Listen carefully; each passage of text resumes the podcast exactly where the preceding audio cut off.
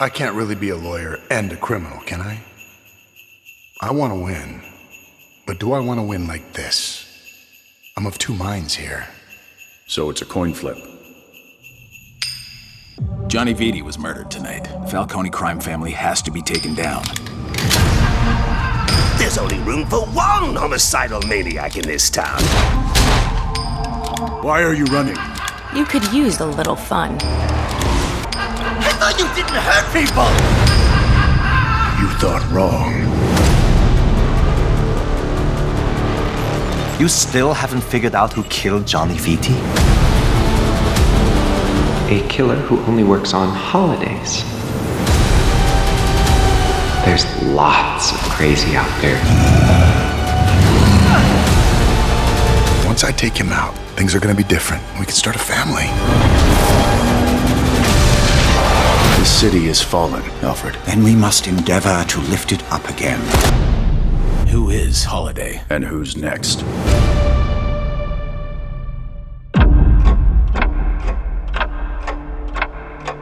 Do you know what my people call this past year? The Long Halloween. The holiday killer's covering his tracks. I'm here to cut a deal. You want Falcone, and I got plenty on him. Heads, I'll take it.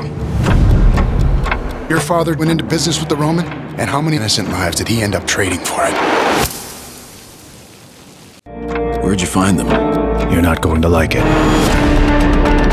When you were coming up, you wouldn't have thought to hire freaks. Times change. It's hard to believe the man who stood on this roof and made that promise would cross the line. Everyone's invited to this party. Twinkle, twinkle, little bat. How I wonder what you're. What is this? Judgment Day. Shama people, and welcome to our 164th episode of Happiness and Darkness, the superhero movie podcast, where we discuss superhero movies from Marvel, DC, Dark Horse Image, and more. Naturally, there will be spoilers, folks, so you have been warned. I am one of your co hosts, DJ Nick, and joining me today and returning to the podcast after way too long is the one and only Holly McMiller. Hey, Holly, how are you? And welcome back. Thanks, Nick. I'm doing well. How are you doing? I, I can't complain. You know, I just turned forty uh, a, a day before this the, to this today's podcast, and uh, so uh, I'm letting it sink in. I people uh, keep asking me, uh, how does it feel to be forty? And I know it sounds like a very generic and weird answer, but I often turn around and say, I say, I don't know. It's I don't feel any different. So I guess I still have to come to terms with reaching a new decade in my life. Someone who's a couple years past 40, yeah, there's really no change. exactly. So I guess we'll see. We'll see how it goes. But other than that, I'm I'm doing great and very happy to have Good. you back here on the podcast. And this is actually a film that you chose. So uh, yes. I'm very happy that uh, we, you get to discuss it with us because today, folks, we are discussing Batman: The Long Halloween, both parts from 2021, directed by Chris Palmer. This was written, but both parts were written by Tim Sheridan, while the score is by Michael Gatt.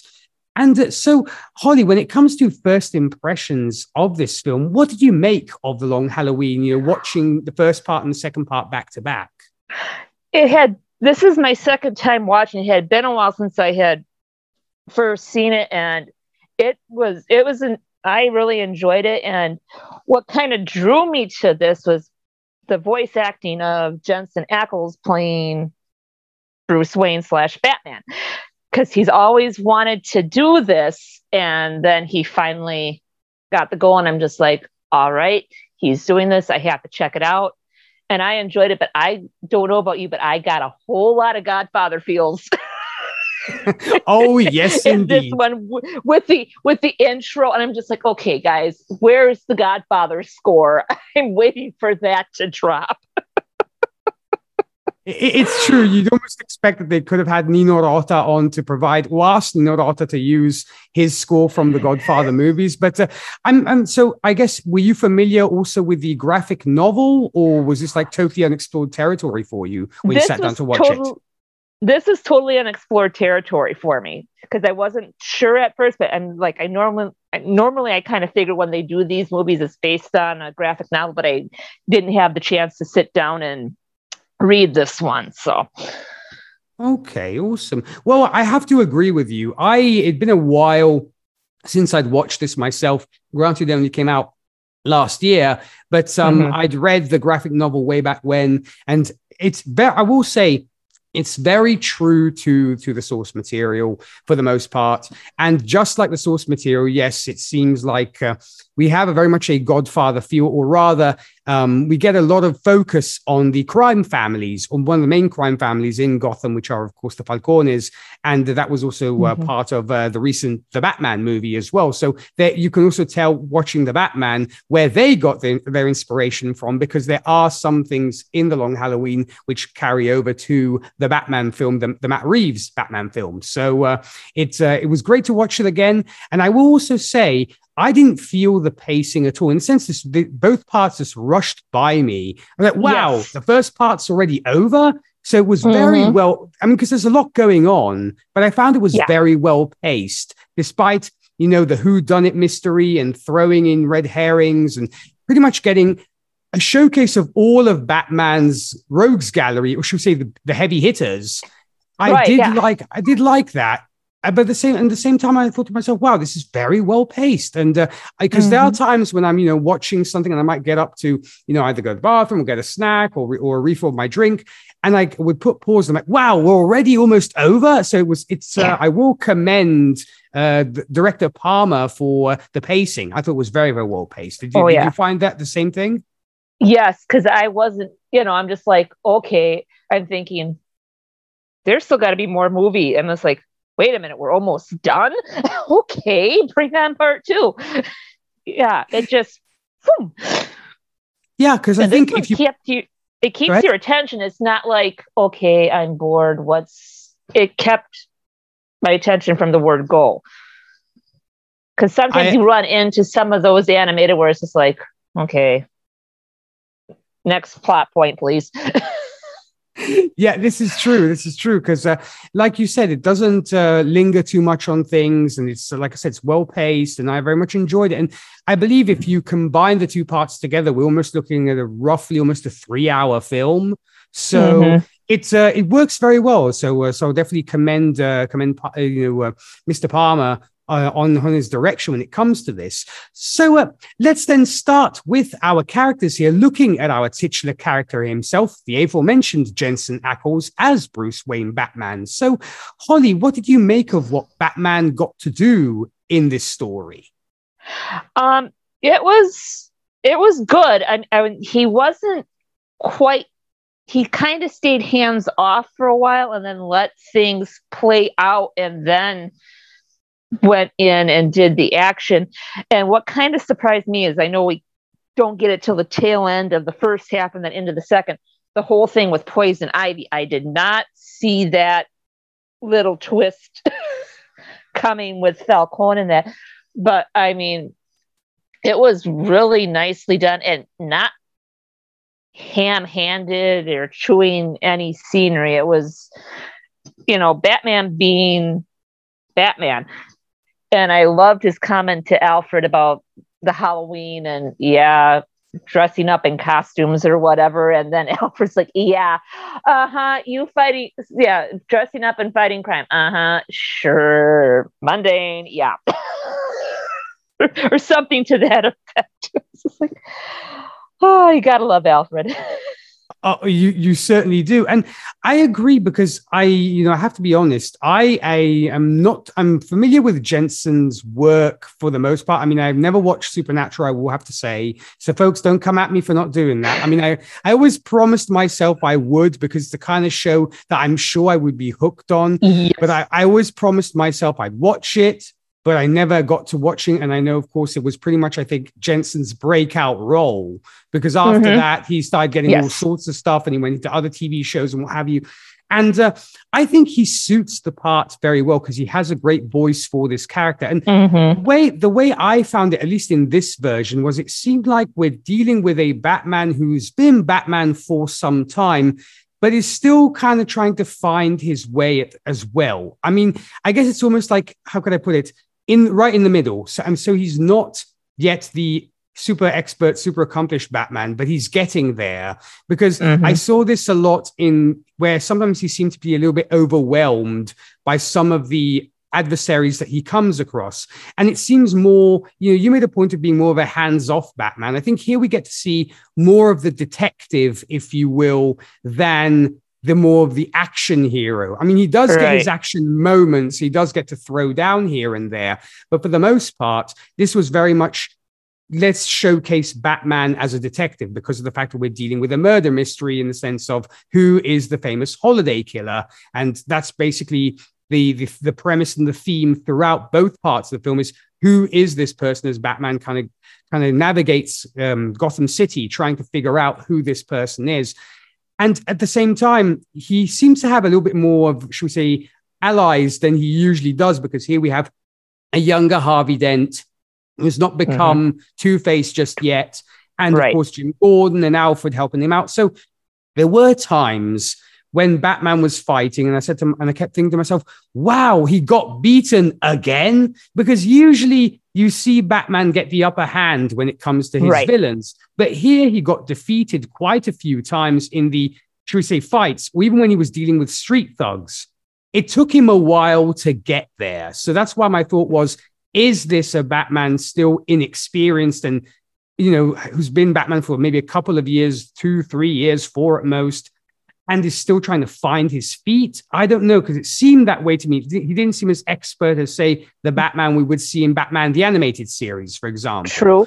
Where he would right. be a lot more agile and strong and what have you. So I don't know. I don't know if that was just me or if you felt that way. Yeah, because and I don't think it would be Batman towards the end of his career, like, hey, I want to hang up the suit because you think he would be a little more wise to, hey, they're going to get the drop on me. You know, that. So I think you're right, Nick. I think it's kind of somewhere in between trying to figure out, okay, do I need to take a little bit of a break and then come back, or do I need to take my breath, regroup, and focus and become the expert pro that I that he becomes down the road. That's what I think too, but I also think that's maybe why they chose somebody like Jensen Ackles, who's got a beautifully deep voice. Yes. At the same time, you can also hear the youth in his voice. He sounds mm-hmm. younger, if you will, compared to other Batman, you know, Batman vo- voices that we've had, you know, from like I said, the animated TV sh- uh, show, or even, mm-hmm. I mean, granted, okay, this is not like you were saying, The Dark Knight Returns. This is not, uh, you know, the the voice of RoboCop doing him because obviously he'd sound way too old.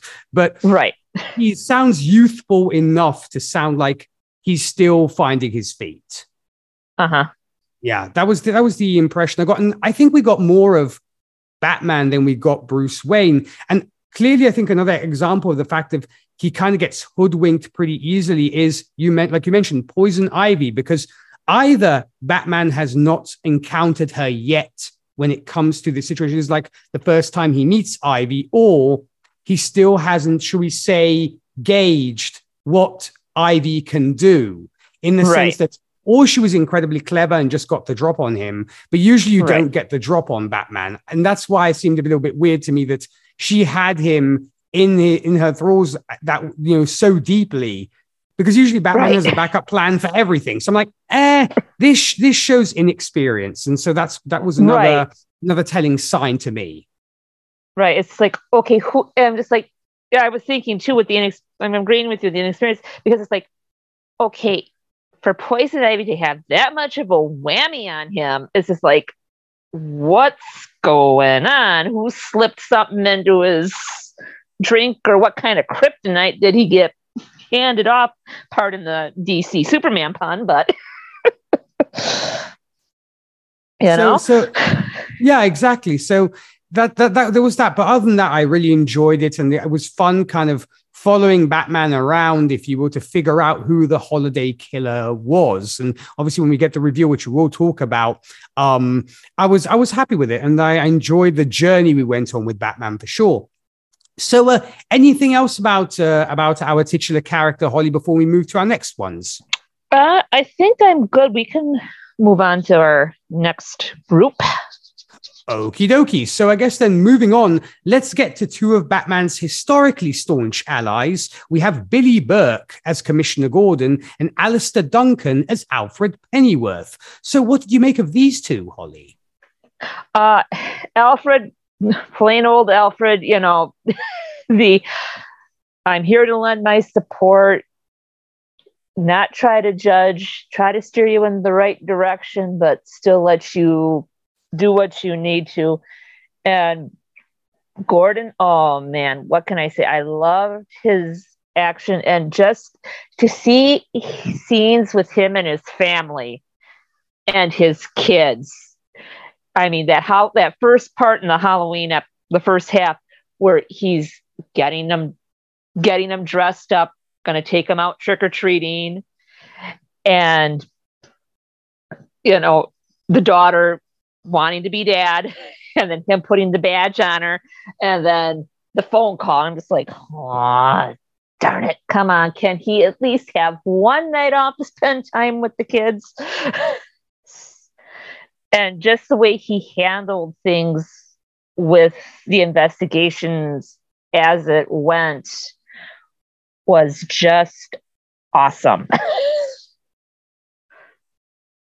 I, I agree. And I think it here it tells you, I think almost that we're still in the early stages of the Batman story since Barbara Gordon is still a kid. I mean, she's, I mean, granted, she's much younger than Bruce in general, but she's really still, I think, probably what, nine or 10 at this point at most. Mm-hmm. Maybe, I mean, I wouldn't say maybe older than 10. So, um, yeah. So it's clear that obviously time, you know, that is it is earlyish in Batman's career because obviously, as we know, and it's spoiler to nobody, that uh, Barbara Gordon will eventually become Batgirl. So you think there are a couple more years to go before that happens, depending, I guess, mm-hmm. on what mm-hmm. timeline you follow. But so I guess it shows you that yeah, Batman is still in his early career. Barbara is still a, is still a child, and uh, I, I agree. I think that, uh, and we also we see that Gordon is obviously younger because heck, his his hair hasn't turned white or gray yet. He still has his yeah. nice nice red hair and, and mustache going on, so he's still pretty youthful. So I will I will agree with you. I love Gordon almost in every incarnation I've seen him in. And here I think Billy Burke did a great job, one with the voice and just making us feel this character who obviously wants to be a good father to his children and a good husband to his wife, but work always seems to get in the way, which seems to be a theme, I think, in this movie for a few of our characters, because we see that, mm-hmm. I think, not only with Gordon, but also with Harvey Dent to a certain yes. extent as well, when it comes to his relationship with Gilda. And I suppose to a certain extent, we could almost make the same point for, for Carmine Falcone when it comes to him wanting to be a dad and trying to balance being a father and a mobster at the same time. So yeah, it does seem that living the double life and finding time for family is a big problem, this duality for a lot of our characters. And I think Gordon very much wants to be with his parents, but with his parents, sorry, with his kids. But he something always comes up and he's never able to kind of hang out with them. And so I think that very much is on his mind, very much is the chip on his shoulder. But I love the relationship that him and Batman have. And of course, as in typical fashion, whenever Batman shows up and just quietly disappears, and Gordon still hasn't gotten used to that. Yeah, so I think. Like, oh, where'd he go? Oh, he's gone again. I hate that when he does that. yeah. So he's still coming to terms with it, but there's already that budding friendship between the two and the fact that they have each other's backs. I mm. love that. And of course, like you said, Alfred is Alfred. I mean, he very much is always, I think, in this case, especially more of the surrogate parent and father to Bruce. Because mm-hmm. one with the witty humor, like you mentioned, of yeah, what's the deal with Halloween, and uh, and kind of you know making these very dry, witty comments uh, and, and humor with Bruce. But obviously, he's taking care of him. He's he's his surgeon. He's his father. He's everything to him. And I love the fact that he still wants to try and keep uh, almost a normal household, like the concept of putting out the or getting the chocolates ready for kids when they come to should they come to Wayne Manor because it seems like they haven't come for some time. And of course, at the end of the film, uh, kids do show up, and of all things, a kid is actually wearing a Batman costume, which was kind of a little bit a little bit on the nose, but was nice. Yeah. Mm-hmm. But but I did like that, you know, that kind of Alfred got to give candy out because the poor guy, I think he's he's dealing with a with you know a chap who dresses up as a bat and fights crime.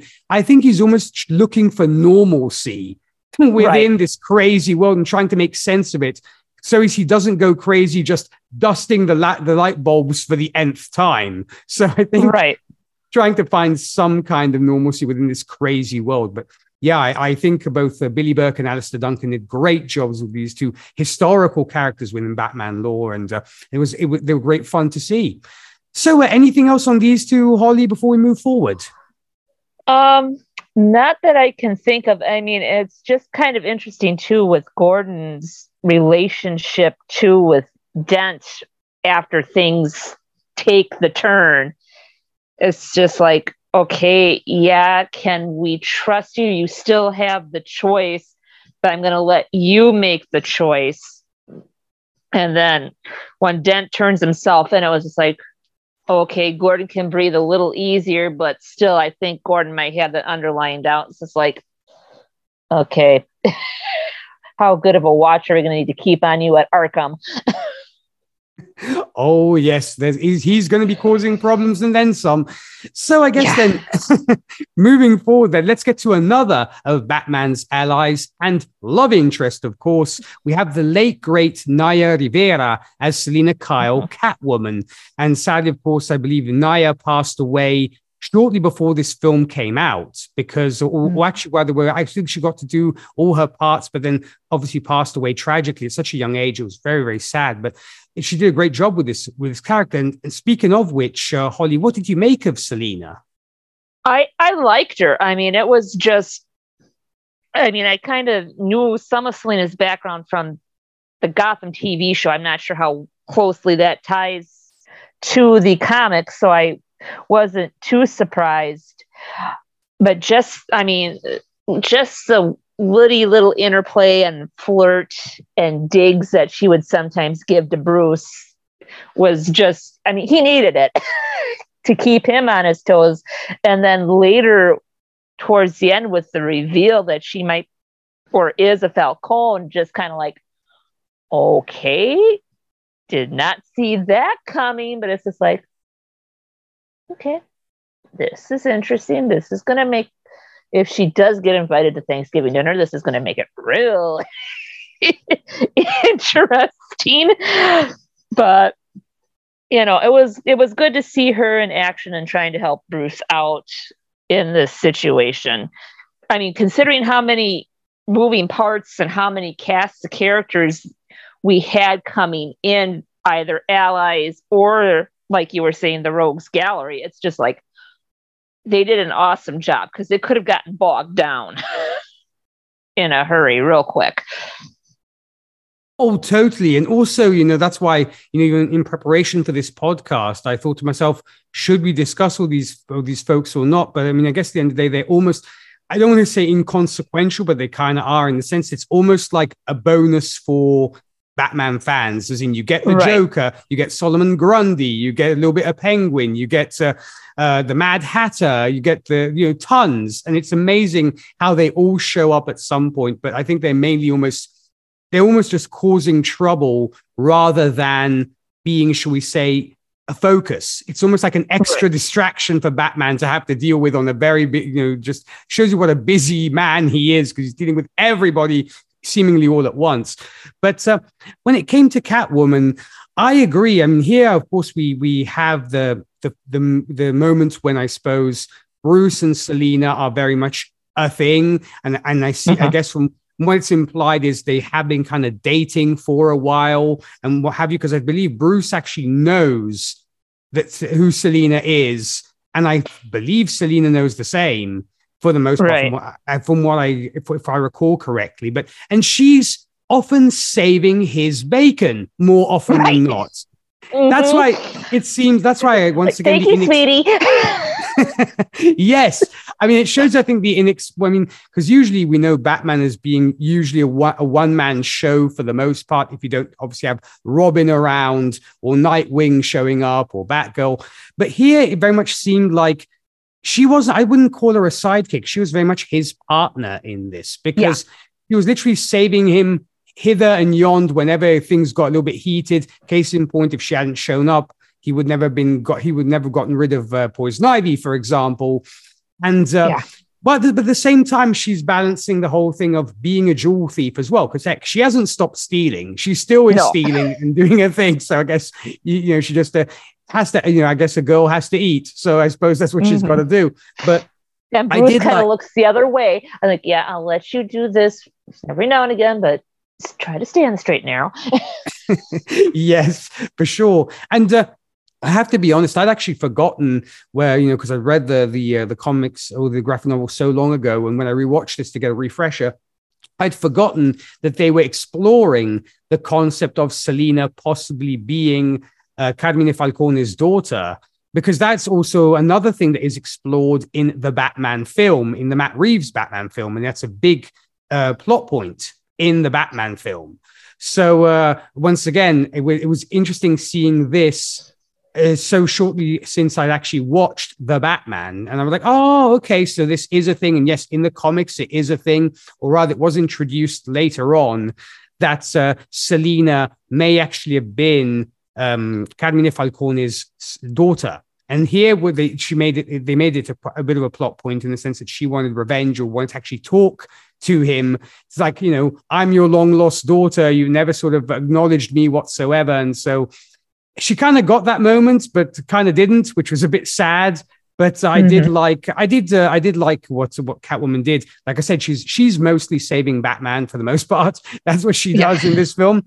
When you know when when they're not having these tender moments, she's pretty much saving his butt constantly. And I think he very much needed somebody like her in his life, especially at this stage of his life, because one, you know, it, it, he seems like he's a little bit over his head, and two, he, you know, aside from Gordon and Alfred and stuff, you know, you kind of need somebody like Selina in the field who will help you out. And they work, I think they work very, very well together. And Naya Rivera yeah. did, did a great job with this, with this mm-hmm. character for sure.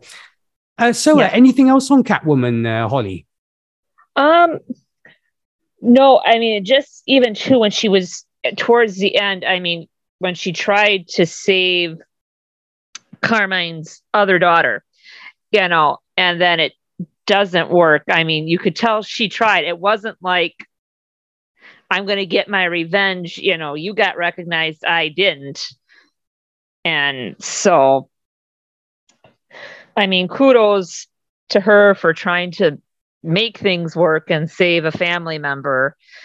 And uh, you're right, the partnership with her and Batman, because sometimes when you have that family group, Batman with Gordon and Alfred, sometimes you really don't want to listen to that advice. And the only time you'll listen is if somebody else tells you the exact same thing. And it's just like, you know, and you have a family member, I was telling you that six months ago, but no, you wouldn't listen. But then when this person says it, yeah, you'll do it. sort of sort of thing. So in a way, it's good to have those other sounding sounding boards.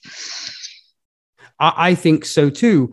Alrighty, well then I guess so. moving on, then we can get to the dark side of the table, starting with two members of our mobster family, the Falcones. We have Jack Quaid as Alberto Falcone and Laila Berzins as Sofia Falcone. So, what did you make of our two two siblings here, Holly, Alberto and Sofia? Um, Alberto, oh, oh boy, poor poor guy. You know, dad's like, okay, you can go to college and then Carmine just chastises him up one end and down the other. And I'm just like, okay, Carmine, if the Godfather is in universe for you, if you haven't sat down and watched it, I wouldn't be berating Alberto. He could pull a Fredo or something, and you're going to be in a world of trouble and almost happens when Belder's like, yeah, I talked to so and so to find out, and it's just like, okay, Alberto, good on you, but not the best move. I know you're trying to help, but it's not going to end well for either of you. And then, and Sofia, I mean, you know, trying to please dad. I mean, you know, sometimes in those families, it's just like, daughters don't have part in the business, but you know, she wants to help and she's probably had to clean up some messes. So, you know, and being the diligent daughter. So and trying yeah. to protect protect dad from anybody coming in. So this is true. And I do wonder whether the fact that she's called Sofia might be a nod to Sofia Coppola, possibly. Yeah. Mm-hmm. Because of obviously, like you said, The Godfather, which is very heavily, should we say, um, it, it's very homaged here. I think, especially yes. when it comes to to Carmine looking very much like Don Vito. So uh, yes, oh yes. so I think to myself, hmm, I wonder whether when the characters were first written, whether someone was like, yeah, let's throw in a Sofia Falcone because of Sofia Coppola, of course, from Godfather mm-hmm. Part Three. But or uh, who was reading Mario Puzo when they were putting this together? mm-hmm. I think so. I think we had fans of uh, fans of The Godfather on our hands, but I think these are a clear example. You know, you we mentioned uh, Selina being one of of Carmine's kids. Carmine is a terrible father in general because Alberto and Sofia don't get treated much better either. I mean, especially Alberto, no. who uh, kind of, I guess he could almost be seen to a certain extent if we want to use the Godfather comparison almost like a Fredo on one part and almost a Michael on the other, in the sense mm-hmm. he wants to break away from his family. I mean, before obviously Michael yes. gets involved in the family business, Alberto mm-hmm. wants to be more of a scholar, I think, and just do the whole university thing. I mean, case in point, whenever his father's discussing business, the guy's constantly doing crossword puzzles. So you uh-huh. wonder, you wonder whether either that's a coping. I think it's a coping mechanism. I have a feeling. Mm-hmm almost like to de-stress he does crossword puzzles because obviously being yep. part of the this huge you know mobster family must not be an easy situation not to mention no. his father i think he he because he, he feels totally unloved and whenever he tries to say something or do something his father lashes out and pretty much beats him an inch of his life within an inch of his mm. life so it's a it's a tough situation and uh, i guess he he as i said before he very much wants to break away i have to be honest at first i was a little bit suspicious of him as possibly being the holiday killer yes.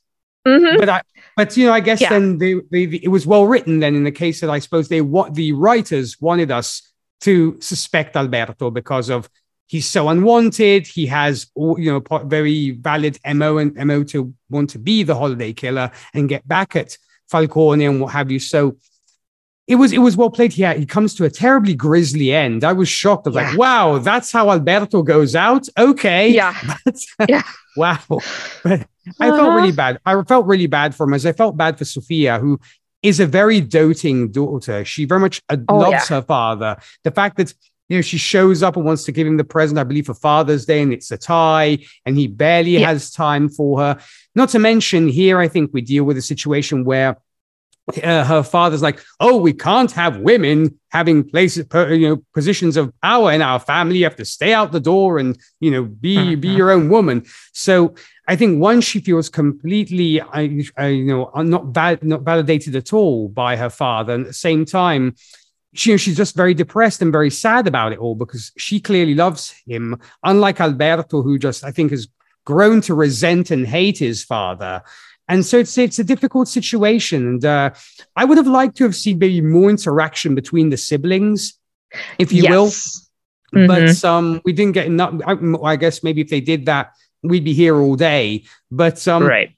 But at the same time, would have been nice to see. And I really felt bad for Sofia as well, because all she wanted, like I suppose Alberto was, to be recognized and to be seen, as they say today, and just to be loved by by their father. And they just you know end up uh, end up tragically being murdered and killed in very gruesome ways. So it's a it's a pity yeah. for both of them. Uh, mm-hmm. I guess yeah, I guess I, I guess it's uh, that's the way that's what happens when you're part of a mobster family. But um, yeah.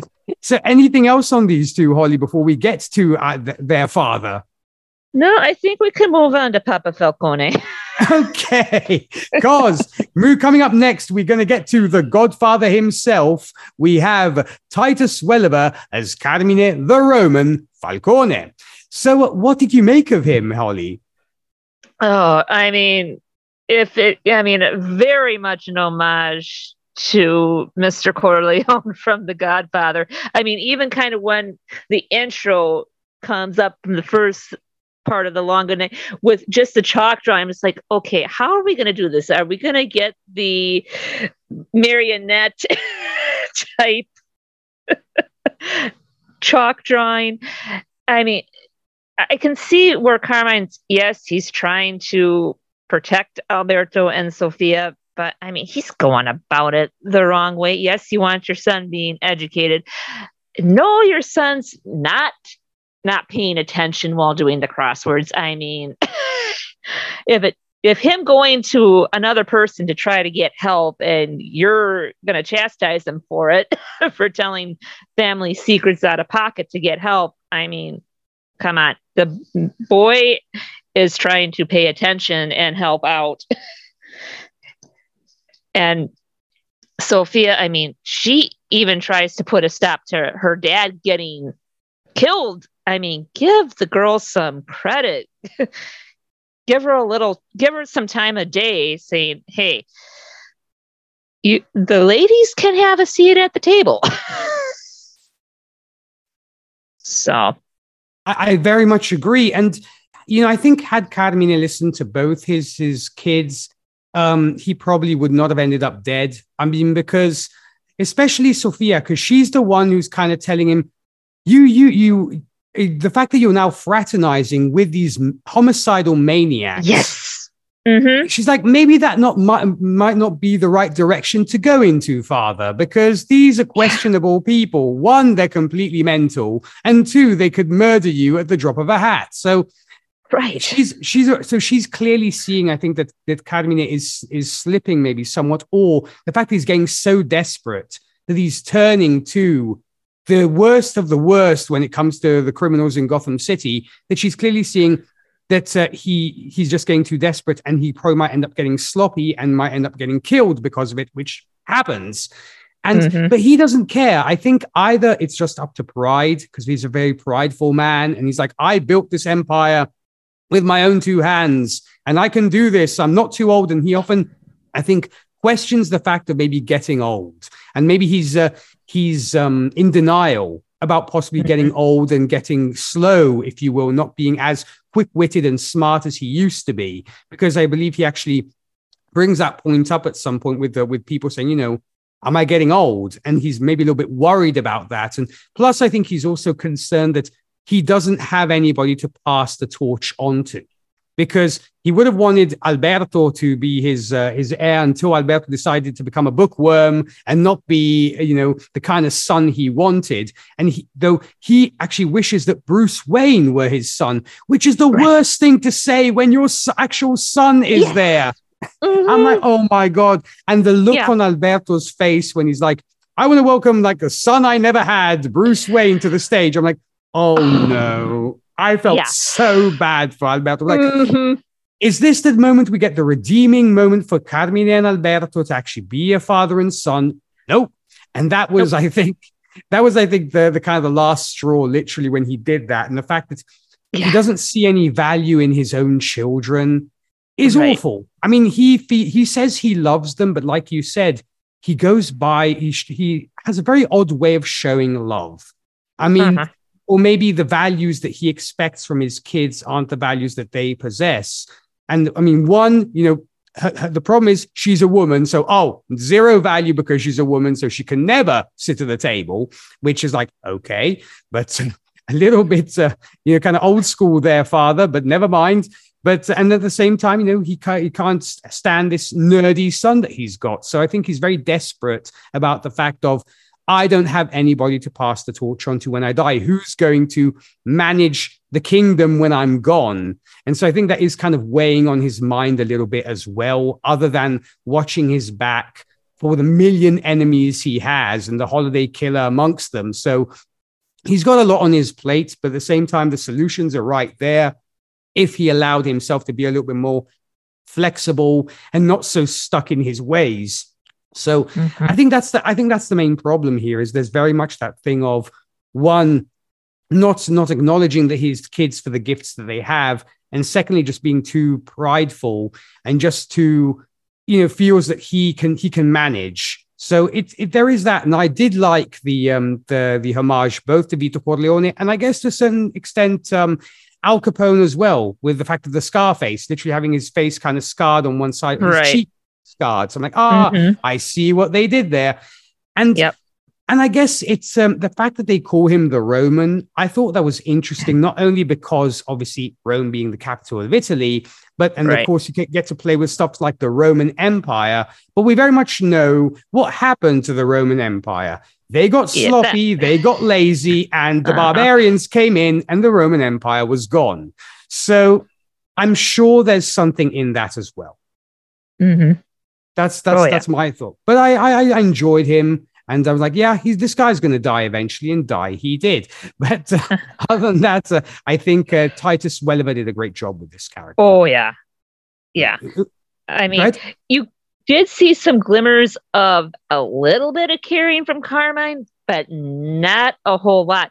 I mean, I was even surprised that Alberto and Sofia didn't decide to team up and like, hey, here's what Dad said about Bruce Wayne. Let's try to team up and take him out of the him out of the, the picture. picture. So dad doesn't have a choice. He's got to pick one of the one of the two of us. So I mean, that could have caused an interesting angle there if it went that route.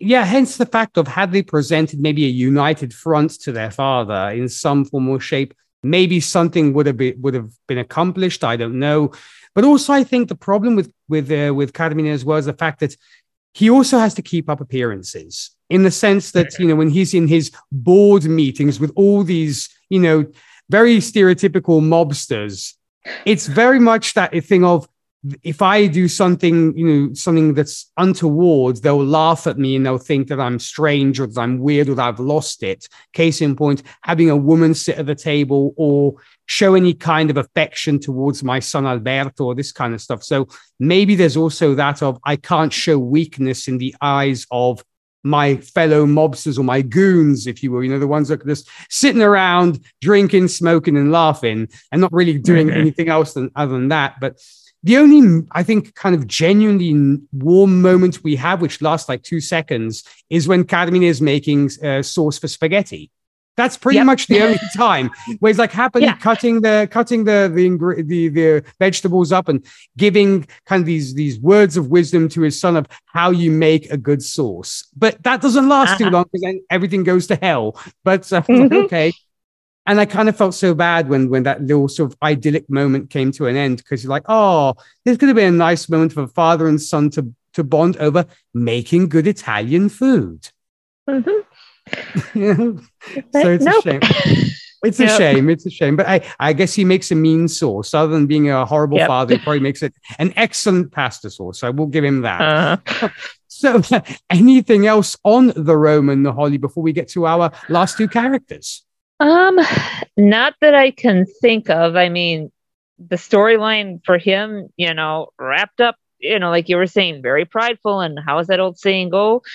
great pride cometh a great fall. and a great fall did happen.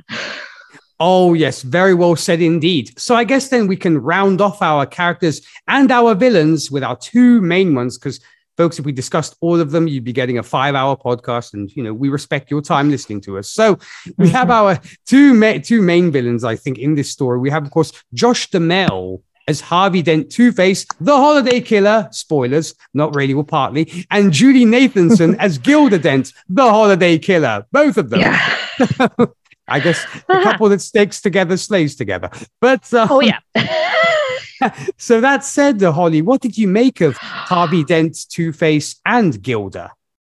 Um, Harvey Dent and Two Face. I mean, it was neat to see this origin story for Two Face because I can remember the Two Face, and I think it was The Dark Knight Rises for the movie, if the memory serves. And Gilda, I really felt for. It's just like, okay, she's going to start running off to somebody else, Harvey, if you don't start paying attention to her.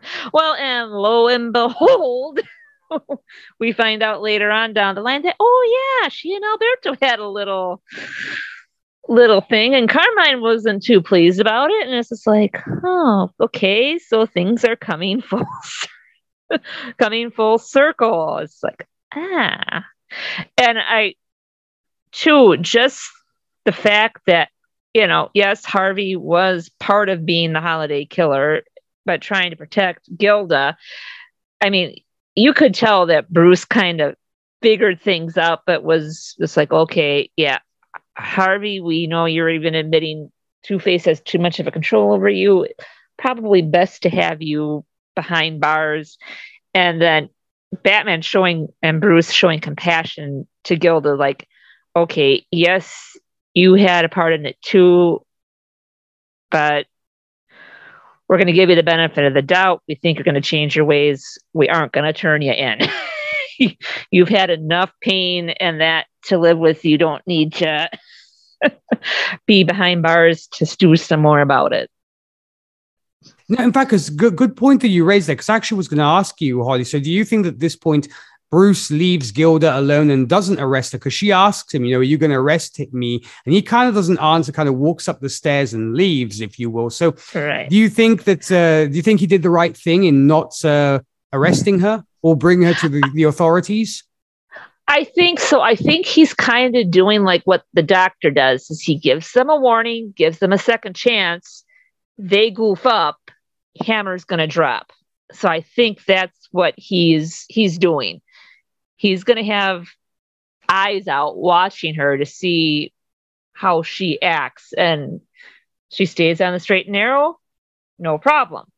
But if holiday killer somehow returns and harvey's safe behind bars and no way for him to pop in and out then i think he, all eyes are going to be on gilda and you know there's going to be trouble to pay Mm, I, I, think so too. And uh, yeah, and uh, were you surprised with the reveal that uh, Gilda and Harvey were the the holiday killers, if you will? Because I guess they kind of almost split duties, if you will. I was a little surprised. I mean, I kind of thought, okay, maybe, but then I was thinking, ah, maybe that's a red herring, and maybe it's one of the other rogues gallery, or like we were thinking in the beginning, maybe it was Alberto. And then when the main reveal, I'm like, okay, I can buy it. so it was a little surprising.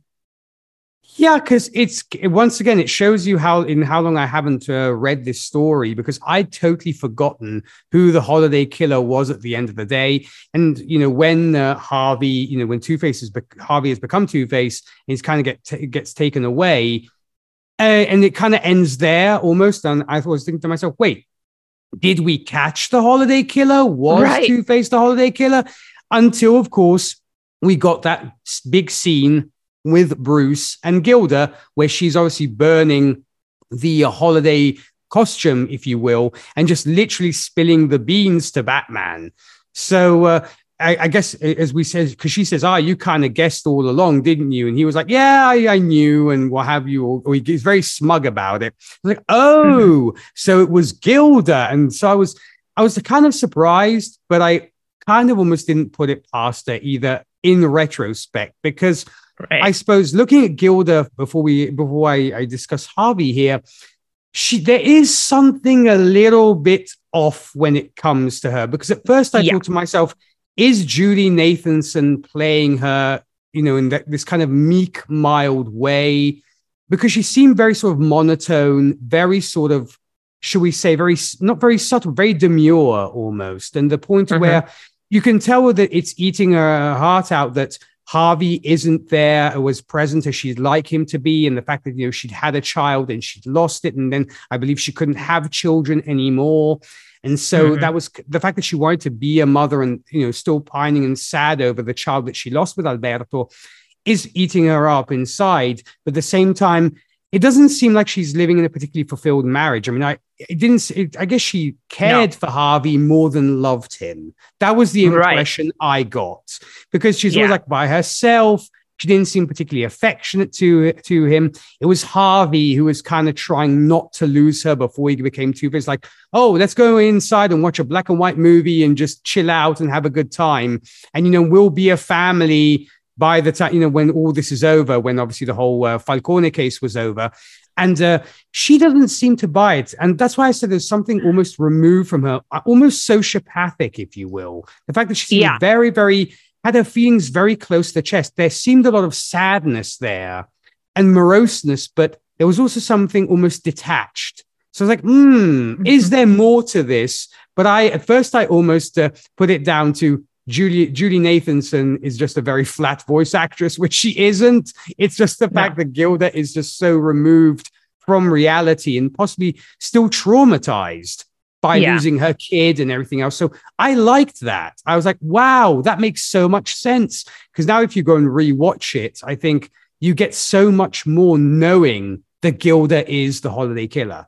You know, seeing the right. way she acts and the way she behaves and what have you. So I, I thought that was great. That was very clever. And uh, Josh Duhamel, I was I was surprised yes. that of all people, Josh Duhamel voiced this yes. guy. I mean, mm-hmm. I, mean, I, mean, I know Josh Duhamel from Las from the TV series Las Vegas, and you know his character is kind of the happy-go lucky little bit goofy. So for him to play this dramatic as Harvey Dent and Two Face, I'm just like, okay, yep, he's got the he's got the acting chops. Oh, along yes. with the voice chops. Yeah. Yeah, it was, it was very well chosen. And I like that we delved so much into the psychology of the character, like they did in the um, the animated series, which is among my one some of my favorite episodes of Batman, the animated series, is the Two Face origin story, because I was very close to this.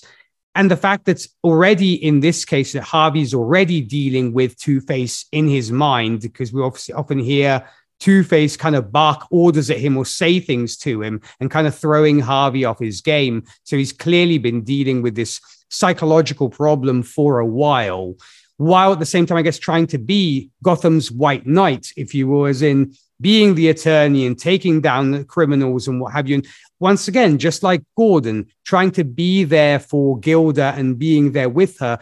But I think their marriage is already almost dead. I, I, yeah. When we when we first see them. Because, as I said, it seems to me that Harvey is more in love with Gilda than Gilda is in love with Harvey. Yes. And, and he's trying to gr- kind of almost grasping at straws or grasping almost at her because I think he maybe knows in his mind he might have already lost her, and they're literally right. living a living a lie, if you will. That's mm-hmm. con- that's the idea I got at least. But um, yeah, unless Gilda had seen Harvey, you know, flip out and Two Face almost come out before he came out externally. Because she mentions, I believe, that she knew that Harvey was doing weird things. So she felt to herself, right. ah, he's being weird, I'll be weird. And so right. she decided to do this. So maybe they stayed together because of both having this double side to themselves, because maybe right. also Gilda suffers from uh, multiple personality disorder, possibly. I don't know. Right. Did you? What did you that make could, of that?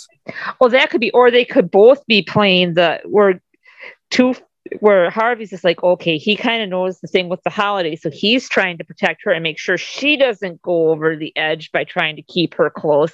And maybe Gilda's the same way, where she knows he's been acting strange, but not knowing really how far to go to keep him close because with his job and maybe she knew well and then you know facing what she did with the loss of the child and that maybe she's just like i really can't can i go to gordon? Can i go to batman and say hey here's what i think and have harvey completely flip out and lose it there too? So who knows I think they're both kind of fighting a lost battle. He wants to hang on. She knows she's losing him, but it's like, how hard should I fight to yeah. keep this going?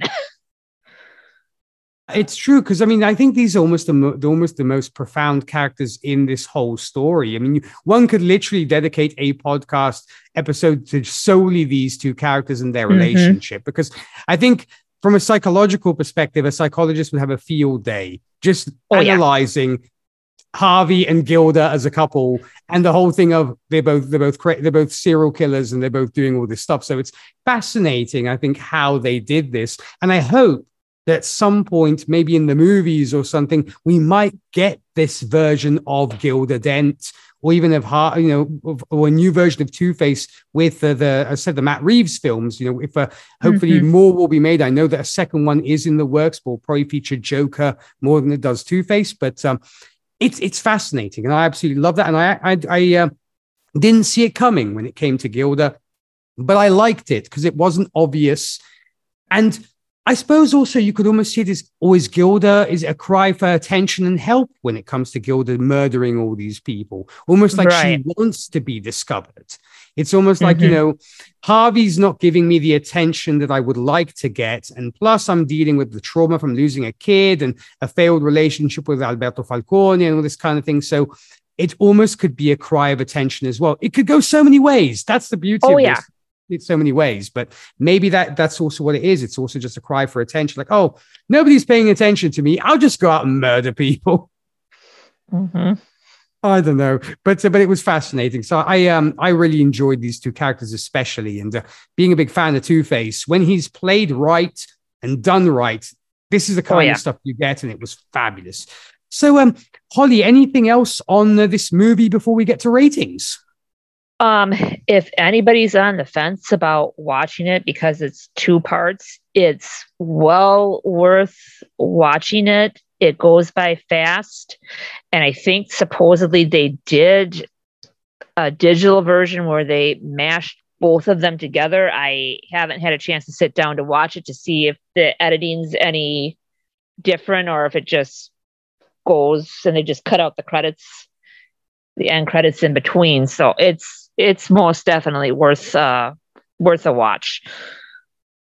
I'm right there with you. You know, uh, having really enjoyed the graphic novel at the time, I think they very much did justice to the graphic novel, just like they did with The Dark Knight Returns, and just like they did with a couple of other ones. In fact, there are a couple of titles that we will be actually looking at, which Holly has suggested but more on that later down the line, folks, because uh, I, and I definitely have to commend Holly for opening the doors to the animated side of our superhero movies because we hadn't yet explored those. So uh, we're very glad that uh, you brought that up, Holly, and that we get to do these these films indeed. So uh, let's then get to ratings. What do you give Batman: The Long Halloween out of ten? I gave it a nine and a half out of ten. I really, I really enjoyed it. I mean, for the fantasy or for the gore and that it was actually it was a lot better than what I what I expected it was going to be because sometimes we get into the anime sometimes we get a little heavy handed depending on what you watch but I mean it was it was good. I mean there was some parts I wish would have had a little bit more of an explanation too, but then it might have made it too long. And then I don't know how well it would have affected with the pacing. I mean, other than that, I loved it. And I'm glad we didn't get all the, we just got little, you know, oh, here's some of the Rogues Gallery. And it wasn't a bogged down Rogues Gallery night table. Let's, nice to the round table. Let's see what we can do to bring down Batman. Yeah, because there are the stories where Batman has to deal with a large part of the rogues gallery, you know, to kind of wear him down. But uh, I agree with you. I'm going to give this eight and a half out of 10. I thoroughly enjoyed it. As I mentioned before, I thought it was a great adaptation. I, plus loving a film noir and loving a gangster story, this was right up my alley. So I was very happy with that. And being a Godfather fan and just a fan of mobster movies, it was great to kind of pick out the various references to you know gangster films in general. So I thought that I had a great time doing that. So, and yeah, and also like we mentioned at the top of this uh, review, I think that uh, it, w- it, was really well paced. Chris Palmer did a fantastic job directing this and then pacing it. So uh, I, I wasn't bored in the slightest. On the contrary, I was shocked it just uh, it just flew by. So uh, great job indeed. So I guess that is our movie, folks. And if you want to be like the wonderful Holly and uh, join us here on the podcast or share your thoughts in writing on the films we discuss, you can do so by shooting us an email at happinessanddarknesshow at gmail.com. Once again, that email is happinessanddarknesshow at gmail.com. Feel free to show your support by giving us a like on Facebook, where you'll find us as Happiness and Darkness, or follow us on Twitter, we're at High Darkness Pod. Also, if you'd like to support the podcast, feeling generous, you can check out the great tiers we have going on on Patreon. They will be able to pick films that go outside of what are considered regular superhero movies, or even just films inspired by comics like Road to Perdition, or I Kill Giants, or Death Note, or even films which inspired comics such as the Aliens franchise, Robocop, Terminator, and more. Check that out and join our army of patrons, head on over to patreon.com slash happiness and darkness. And a big uh, thank you to all our wonderful patrons for their support. So, uh, Holly, when you're not here discussing superhero movies with me, where can folks find you on the interwebs? You can find me as one fifth of the Five Ish Fangirls. You can find us on Facebook at the Five Ish Fangirls, on our website, the5ishfangirls.com, and you can find me personally at hollymac underscore 79 on Instagram and Twitter. Fantastic. And uh, folks, when it comes to me, uh, for you country music lovers, you can find me hosting the radio show Whiskey and Cigarettes, where we play today's country, traditional country and everything else in between. More about that, and visit our website. That's whiskeyandcigarettesshow.com. Podcast wise, speaking of the Five Ish Fangirls, myself, Rachel Friend from said podcast, and Zan Sprouse can be found on Gold Standard, the Oscars podcast, where we are going through all the Best Picture winners in chronological order from 1927's Wings to the present day. And actually, as of this recording, in two weeks' time, we'll be hitting the 90s. So it's crazy how far we've already come with, of course, Dances with Wolves, which I know both Zan and Rachel are really excited about. Not really, but also, uh, friend of the podcast, Charles Skaggs, and I can be found on the Fandom Zone podcast, where we recently wrapped up our reviews of She-Hulk, Attorney Law, and The Sandman, and we'll soon be going back to Titans Tower as uh, the fourth seasons of Titans and Doom Patrol will be starting at the beginning of November. And the, that's, of course, Titan Talk, the Titans podcast. And speaking things to come on this show, next time we'll be taking on the 2005 Brett Leonard film, Man Thing. That said, Holly, thank you so much as always for joining us. It was a pleasure to have you on as always, and we definitely look forward to having you back very soon. Thank you for having me. It was it's been a blast. Looking forward to coming back. Oh, we definitely look forward to having you back sooner rather than later. That said, folks, thanks as always for listening to the show and supporting us. We will see you next time with Man Thing. Until then, stay super. Ciao, my people.